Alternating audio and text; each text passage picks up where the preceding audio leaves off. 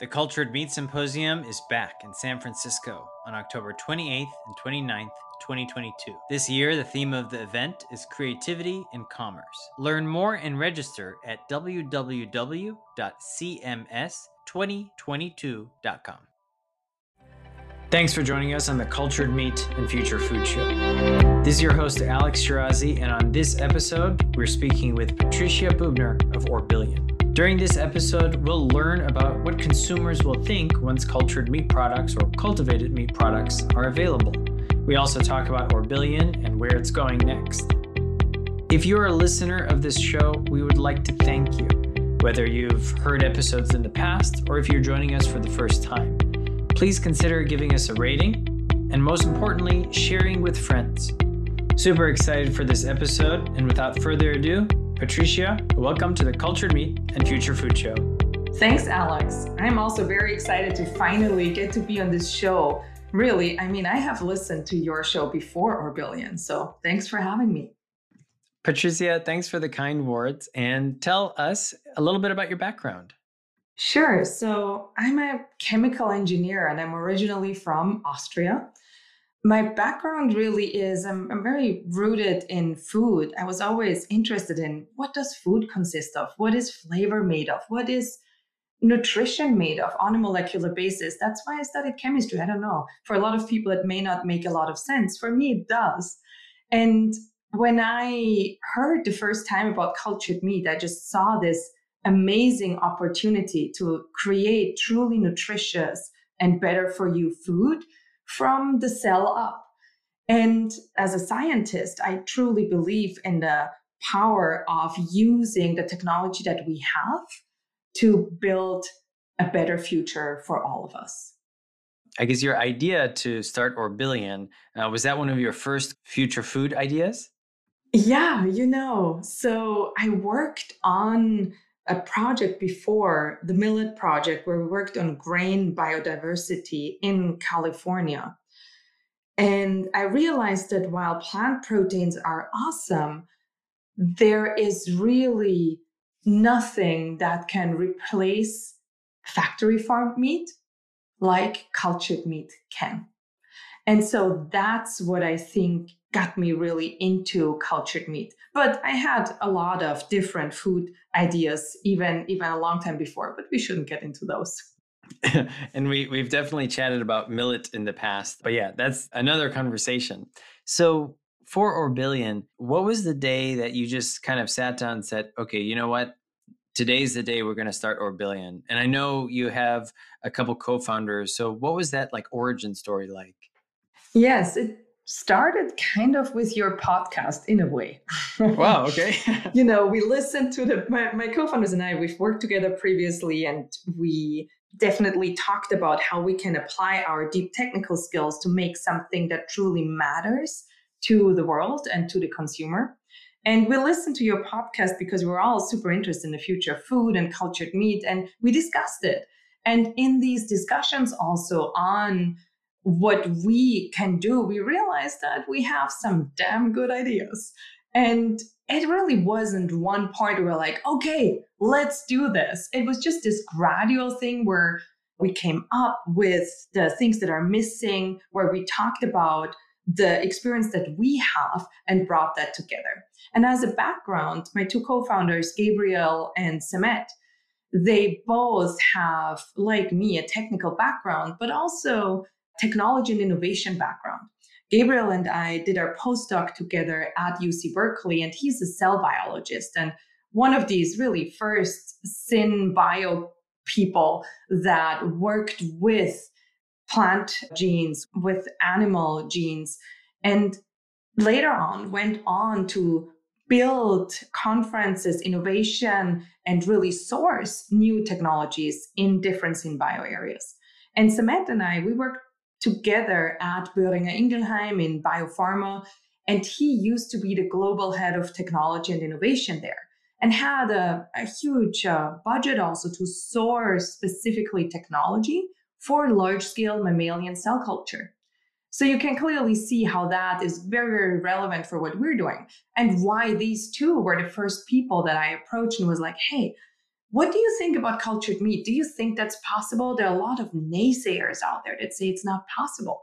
And both of them independently went back, thought about it, talked to their networks of people, and came back and said, you know, it's possible. And, and that's what started the discussion between the three of us. And that started the which technologies can we bring together with our really vast and deep industry experience and the network of people that we have. And that really laid the, the cornerstone for Orbillion and the full stack of technologies that we've built so far.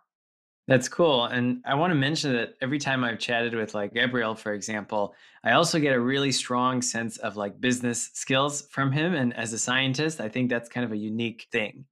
Yeah, thanks for mentioning that. I always try to to describe the really complementary and, and diverse set of experiences that not only the founding team at Orbillion has, but everyone. And for a lot of people, diversity is often limited to a certain thing, but I really think diversity in terms of skills, in terms of backgrounds, in terms of where you come from, and so on and so forth. All of these things are important, especially for food. And we can go on that tangent a little bit later. And exactly that's it, right? I mean, Gabriel has successfully built um, a lot of business before in his previous job. He's built the first food tech conferences that were actually inspiring people like David Block to start in cultured meat. That all is a pretty well known story that started over a bottle of sparkling wine at the conference that Gabriel started. And the same for Samet, right? He has built different parts of these uh, businesses and he's worked in product development and he even has a patent on media development. So all of these things make a lot of sense when you then want to go off and found your own company. I think everything discussed over a bottle of sparkling wine is good. I agree. So give us the 90 second elevator pitch. What does orbillion do and why is it different? So at Orbillion, we make better for you cultured meats we are starting with premium beef from the best breed, Wagyu, but we also have lamb, elk, and American bison, and we can expand that as we go. What's different about us is, first of all, we're not a hybrid product company. We make meat. And there are people that just add a little bit of cells to a lot of plant based materials, like 10, 20% of cells. We're aiming at over 70% of cells in our first products. So that makes us not just another instance of a cultured meat company, that makes us our own category. I think it's interesting that you're actually willing to mention those numbers because I think a lot of times people don't mention those numbers or they're making just for example's sake if they're making a burger they'll say this is 100% a burger right not that it's 10% cultured meat and, and 90% something else and so i think it's great that you mentioned that number. Why do you think the industry is kind of hiding? I, I don't know. I don't want to say the industry is hiding that, but it's something that's not as well known. So, why do you think that is within the industry? Well, I wouldn't say hiding, right? I think we all need to strike a careful balance in what we're communicating and how we're communicating it. And there are a lot of different companies in there that all have their different way of looking at the field and different ways of thinking about their business, right? For us, it's very clear that we are a meat company and we are making meat. There are different companies that come from different backgrounds, right? And exactly that's where I think we're not only our differentiator is, but also why we founded Orbillion because we saw this gap, right? And the goal for us is to make products that appeal to the consumer, but that also are something that's not just a better plant based product, but that is a better meat product. And talking about these numbers is difficult because a lot of things are still fluctuating, right? For us, over 70% is an aspirational number for our first product that we know with the knowledge that we have right now we can achieve. So we're pretty pretty conservative in the numbers that we that we're talking about. But things change in the startup environment. We all know that. And so I wouldn't hold it against these other companies that they're careful in communicating this because there's a lot of things that are tied to it, right? And I think we can dive into that a little bit more. Communication has been a bit of a challenge in the entire industry because everybody wants this industry to thrive. But we also know that there is a lot of unknowns out there that we need to navigate around. And the more we learn about consumers, the more studies there are out there, the more data there are out there, the more consumers also see that cultured meat is around the corner, the more I think we can talk about what it is that we're doing and how this can really create a better future of food and an integrated food system that's more sustainable. When it comes to communication and why communication could be a challenge, what do you think is the biggest challenge when it comes to communication about the industry?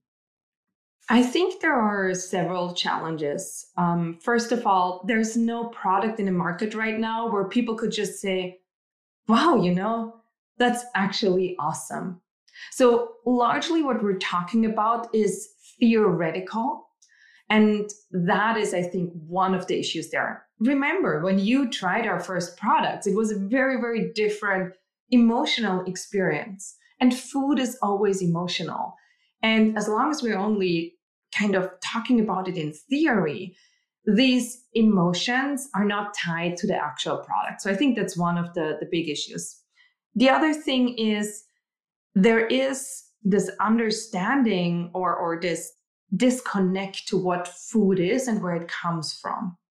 And actually, that's something that we are basing our communication in, right? We're always saying, hey, look, we're doing what people, what humanity has always done. We are building on the food technology, the agriculture, the work of the farmers and the people in the past.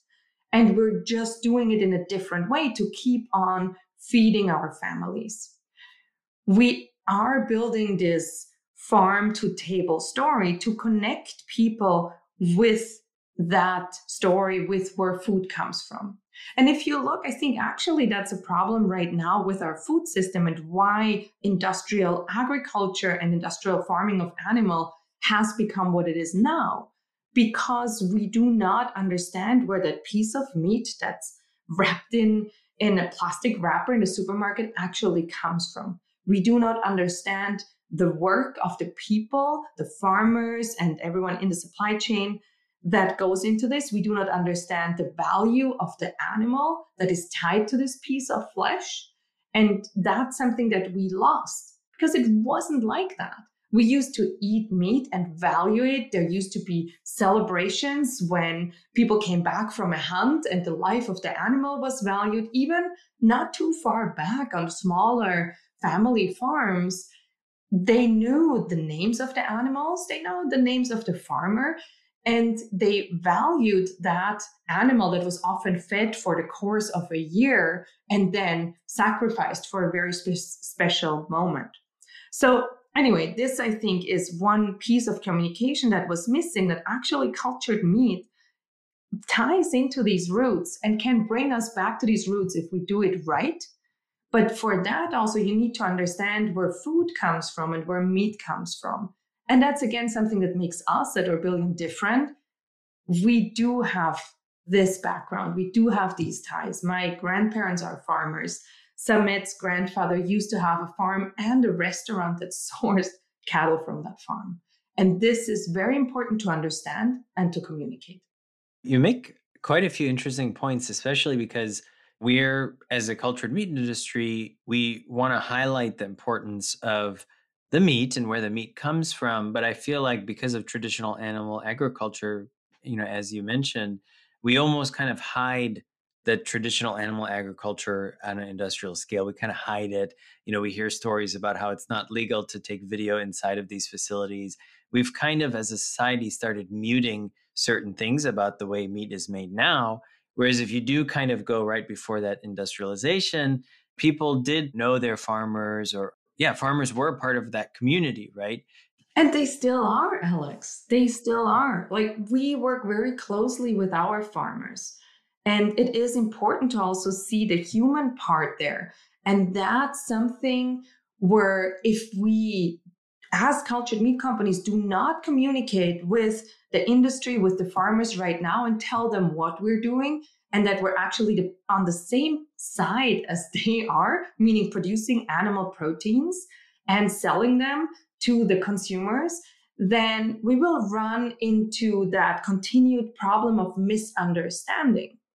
And just seeing farmers as part of the equation and seeing them as people that have a stake in this as we do can change a lot, in my opinion and in my experience. And at the same time, also seeing that they are hurting and they are not getting paid fairly for the work that they are doing. But we can change that. And I believe that at, in the future, and again, that's something that's dif- different about Orbillion as well. I don't think it's wrong to kill an animal and eat that meat. I think what we're doing with industrial agriculture is wrong. And had we built industrial agriculture from the ground up, the way we see it's working out right now, we probably would have been like, why would we do this?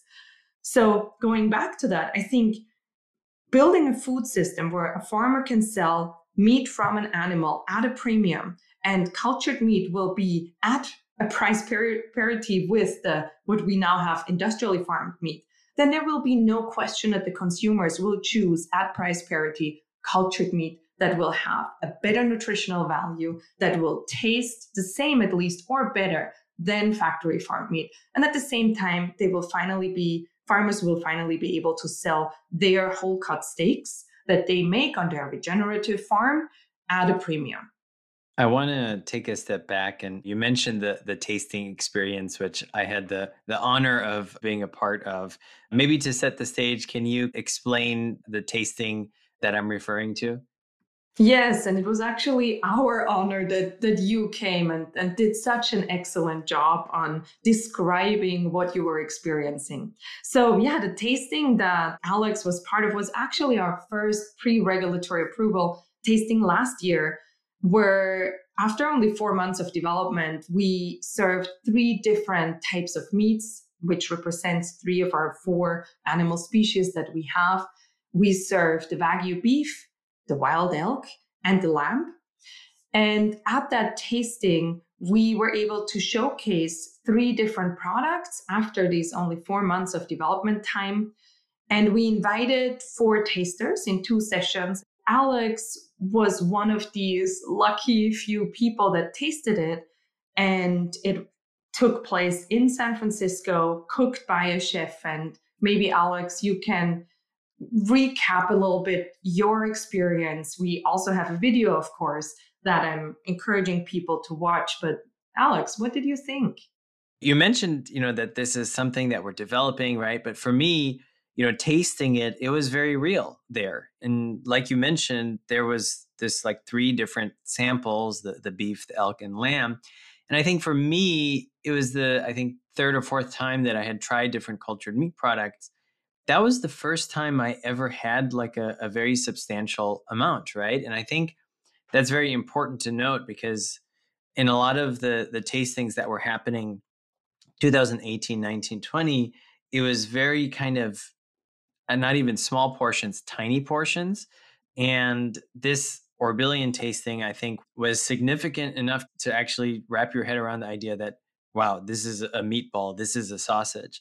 And taste wise, I think the, the three different types of meat your team created and selected were really fitting for a tasting because you could taste the difference between the lamb or the beef and you know elk is something i'm not usually tasting but it also kind of had that i guess gamey feel right? So i think the actual tasting experience was definitely quite magical but i think what was even more unique for me was in my session i was the only taster. And so so it was it was kind of like this very kind of spotlight moment for me I apologize for that, but you did great. And, and I remember that you said it was a true premium experience. And thanks for saying that. You actually could taste the difference between the species. This was one of the big questions we had, and it's not known, right? How do we create flavor and taste in cell culture? How do we create nutrition? How do we make sure it's nutritionally equivalent to the meats that we're eating? All these things are very important and they're not well understood. So, for us, this is really key. Creating meat from cell culture that is better for you, that has the nutrition that the consumer expects, that has the health benefits, the, the taste that people expect. And then finally, making enough, as you said, at a certain price point that we can also sell it to the consumer at the price that they expect. And for us at Orbillion, we are focusing on scaling from day one. We're focusing on that consumer experience from day one. And what we're seeing right now, and tying back into the percentages of cultured meat, right? We're seeing that nobody right now, and it's 2022, is selling cultured meat at scale. You mentioned that you wish there were more critics of the cultured meat industry. Can you elaborate on that? We talked about communication before, right? So there were things initially that were not well communicated by the entire industry. And that's okay. I mean, we're startups, we're learning all this is a new industry, but it's also it needs to be okay to criticize that, right? For example, what I'm referring to is companies saying they will disrupt the entire um, animal agriculture space and replace all the farmers. And by the way, I talked to people that were there at that time. So this did not go over well with the stakeholders in, in traditional animal, animal agriculture, as you can imagine. Who wants to hear that? So we need to get better at understanding other stakeholders in the food system, communicating with them, and more listen to them than just talking about disruption and how we replace everybody else. I also don't think that will happen, right?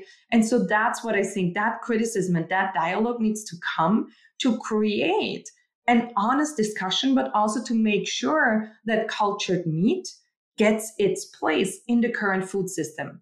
That what you did, tasting cultured meat, becomes the reality for everyone. And in order for that, we need to get out of that Silicon Valley disrupt everything startup mindset and into, hey, we are a stakeholder in a complex system with other stakeholders mindset. We need to, to learn, we need to share our knowledge with others so they can learn about us.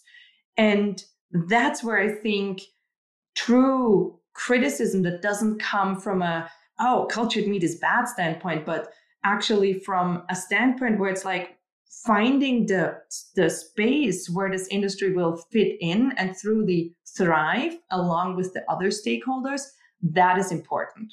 So instead of having a communication about oh but you need to be more transparent in how you produce it which doesn't help anyone because we don't know how we produce it yet. As i say nobody's selling it at scale but really saying how what are the products that you want to create? How will that fit in with the current food system? And going back to the hybrid products that i mentioned right? Why do hybrid products have to be plant proteins with cultured meat? Why are we not talking about making traditionally harvested meat proteins and mix them with cultured meat? To have for example a sausage that has 50% less factory farmed meat or 50% less meat from a source that has a very, very high climate impact, right? So I think we could all benefit from a more honest discussion that doesn't come from only certain interest groups, for example, vegans. And I was always saying, like, what do vegans know about meat? Right. So, really have more stakeholders talk about it and have an open discussion that's not aimed at putting anyone down, but at elevating all of us. You've mentioned timelines and scale uh, a few times. Publicly speaking, what are some of the timelines that your team is is looking at to kind of build out larger scale plants? We are looking at launching a product next year. We've also said that publicly. And our aspiration there is, you know, to, of course, launch on a smaller scale. That will be our pilot scale and then launch and with a couple of partners, our first products and then going to commercial scale will take us another two years, of course, to really scale the processes up and be at the scale where you can you can supply.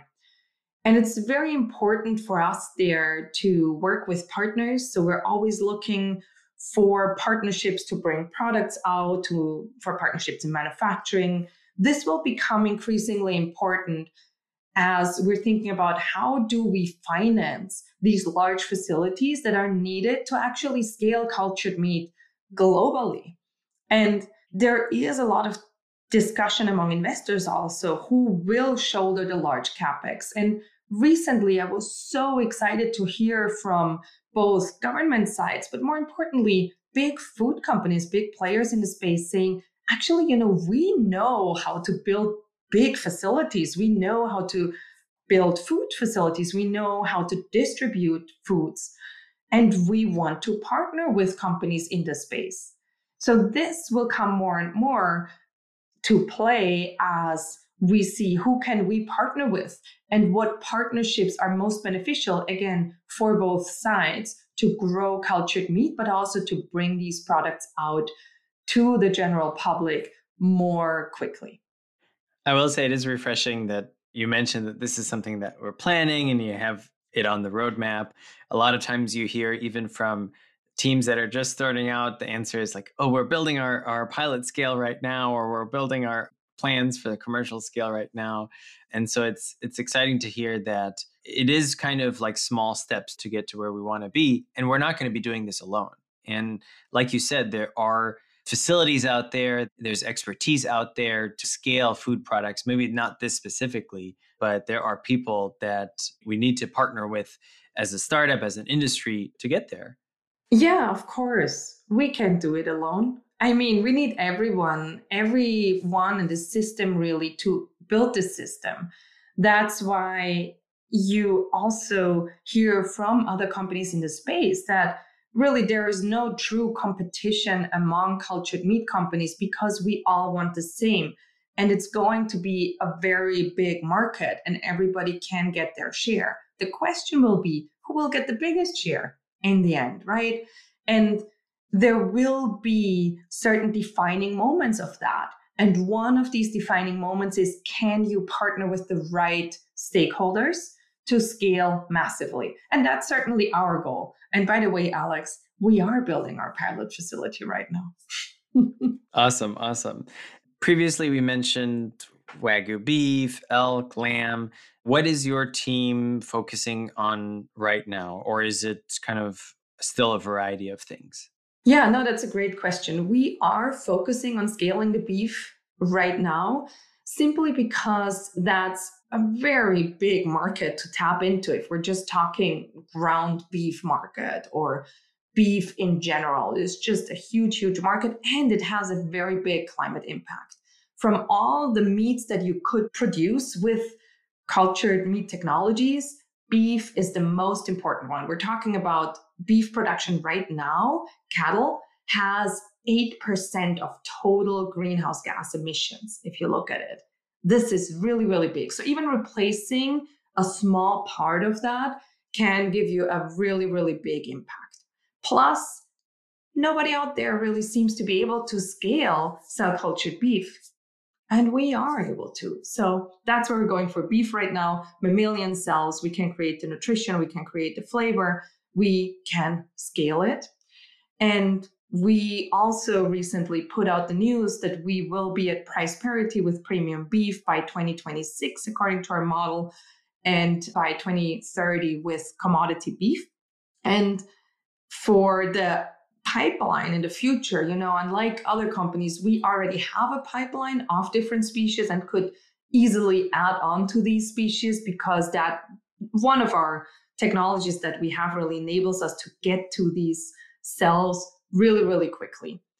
And talking about where we get the cells from, what's very important to us is partnerships with farmers, working with them and getting the cells really from farmers, from animals that have been treated right, to partner with these farmers. From the beginning, we were very, very careful who we partner with, which animals we get the cells from, and to make sure that we have, for example, a veterinary on our team, that everything from the start to the end product is really high quality, is premium, and lives up to the standards that we set ourselves. And while I heard more and more companies talking a little bit about where they get the cells from. I think that's also something where the industry can do better. Really say, who is it we partner with? Which breed do these cells come from? Why are we choosing these animals over others? It was actually one of my biggest points of criticism that we don't seem to understand that the current meat that we're eating, it's not because that's the best meat there is or the most nutritious one. It's because these are the animals that we can scale in industrial agriculture. And originally, most farmers that raise a certain type of animals, it's because of the climate, the food that's growing on that land, and these animals can thrive best there. It's not because that's the best meat. So, with cell cultured meat, we really have the opportunity to overcome that and really grow the best type of meat. That's also why we started with Wagyu. Right. Yeah. And people do want to eat beef, right? So th- I think that makes sense. Now, earlier you mentioned that that there would be, I guess, you know, 70% cell cultured meat, but that would be mixed. I had assumed that that would probably be mixed with plant based materials, but could it be that when you do launch that initial product, it could be mixed with meat made from traditional sources? So that's currently not our plan. But I think, again, in the future, everyone should be open to a variety of products that can be made with cell cultured material. For us, really, the goal is to bring a product out that is a true cultured meat product. And I cannot disclose all our ingredients, of course, but we definitely have the aspiration to be label conscious and to make sure that the products we bring out live up to that better for you product that consumers want. And that is something that I encourage everyone also to think about. What is it that we truly can achieve with cultured meat, and where is that consumer niche that we can target successfully?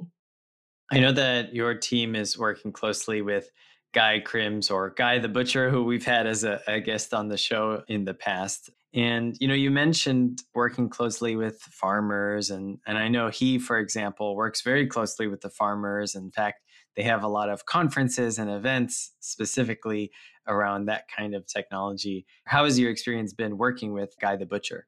I mean, this is just so awesome for us to be able to have him as an advisor, someone that truly understands meat. And as I mentioned before, if you want to make a meat product, I think it's crucial that you understand the industry, that you understand what meat is, what makes taste, what makes texture, what's the history, what are the stakeholders there. And he's definitely one of the people that has such a long experience in the industry and understands where it comes from. He has insights that I don't have, even though I'm on a ranch every week. But still, you know, it, it's really important to tap into that grown history of meat and understand what we are building and what we are building on.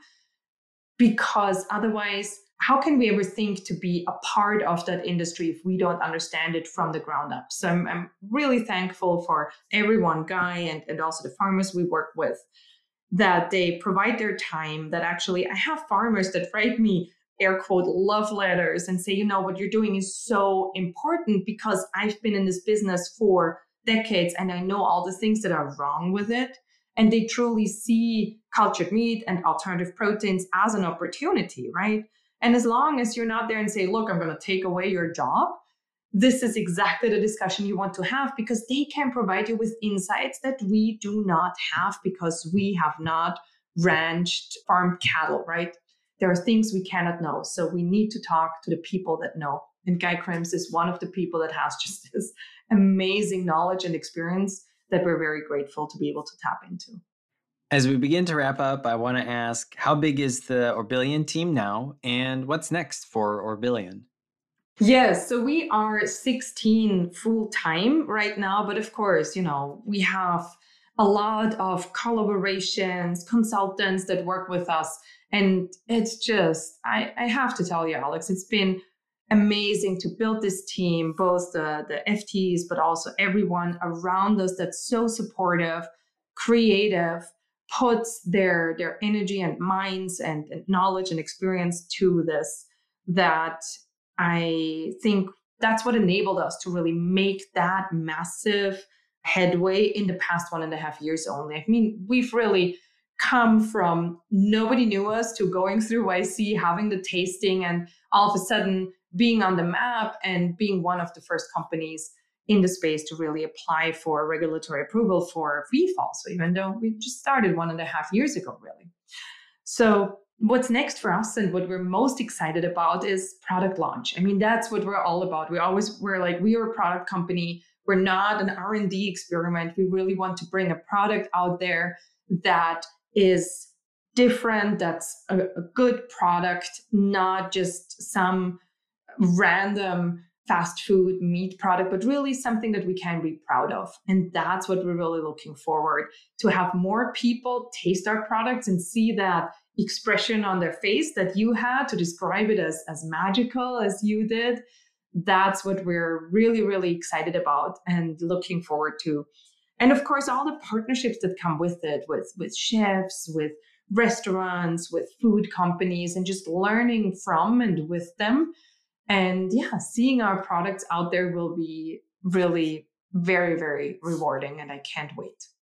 It brings up a thought that I oftentimes ask, you know, are you taking the the B2B approach where you're acting as an ingredient supplier or the B2C approach? And that's when I usually say, you know, CPG because that's what we've been hearing a lot. I guess the question is which approach are you taking? And on the B2C, I guess it wouldn't be CPG if you're going that route. It would be more uh, high end butcher shops, that kind of thing. How do you envision in the future Orbillion products would be accessible to consumers?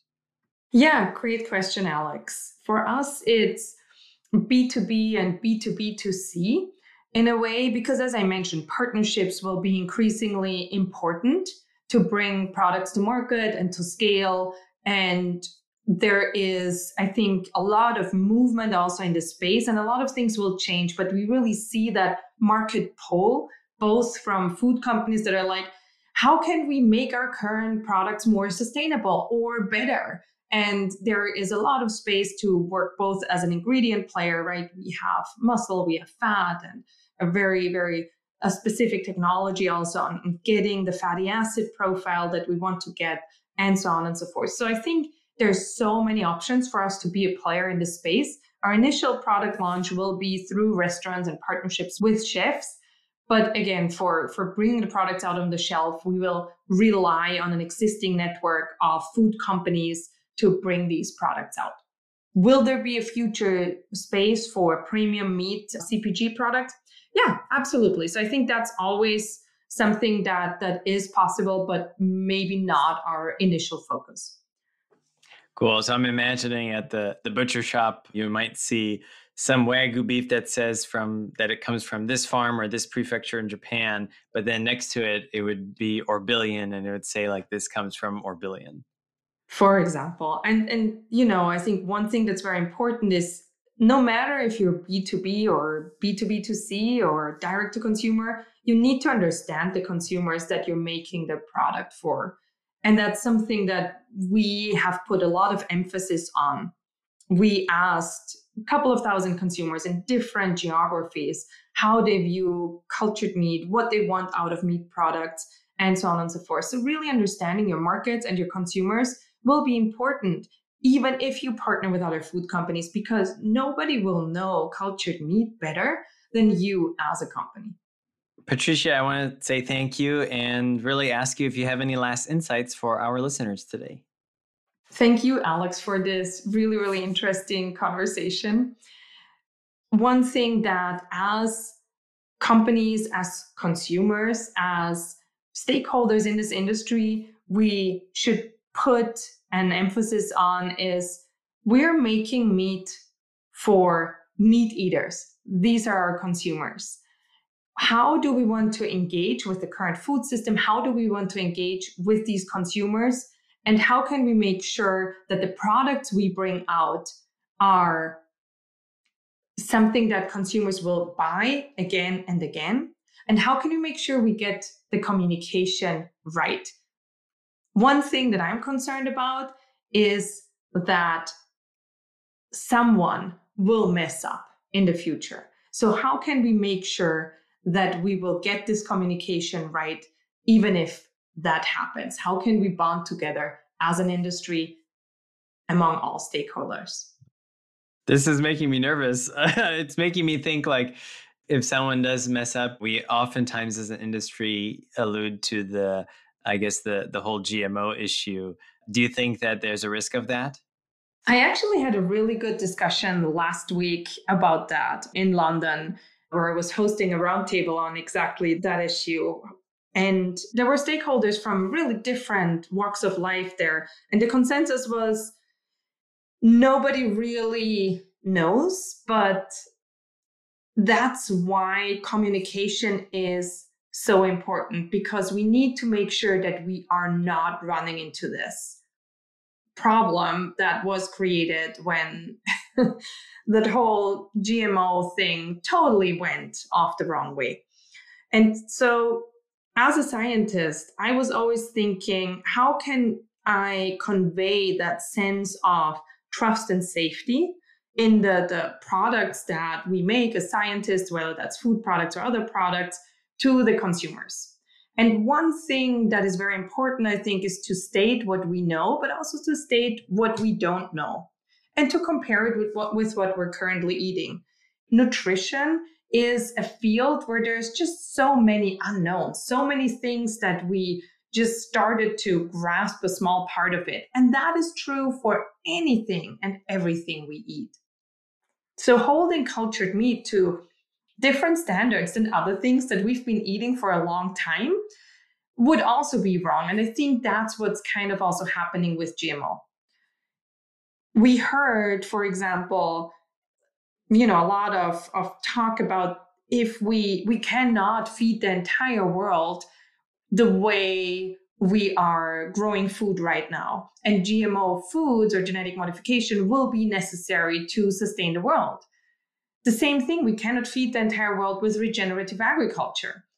So there's a lot of different parts of the food system that need to play together. And alternative proteins is one of it. But to get customer buy in, that communication about what we're doing will be increasingly important. This makes me really want to schedule another episode recording just to talk about that, but that's definitely for another time.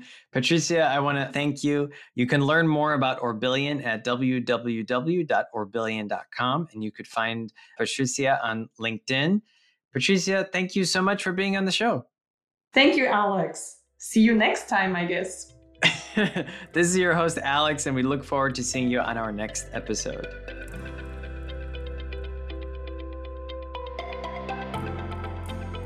This program was produced by H Media. See you soon.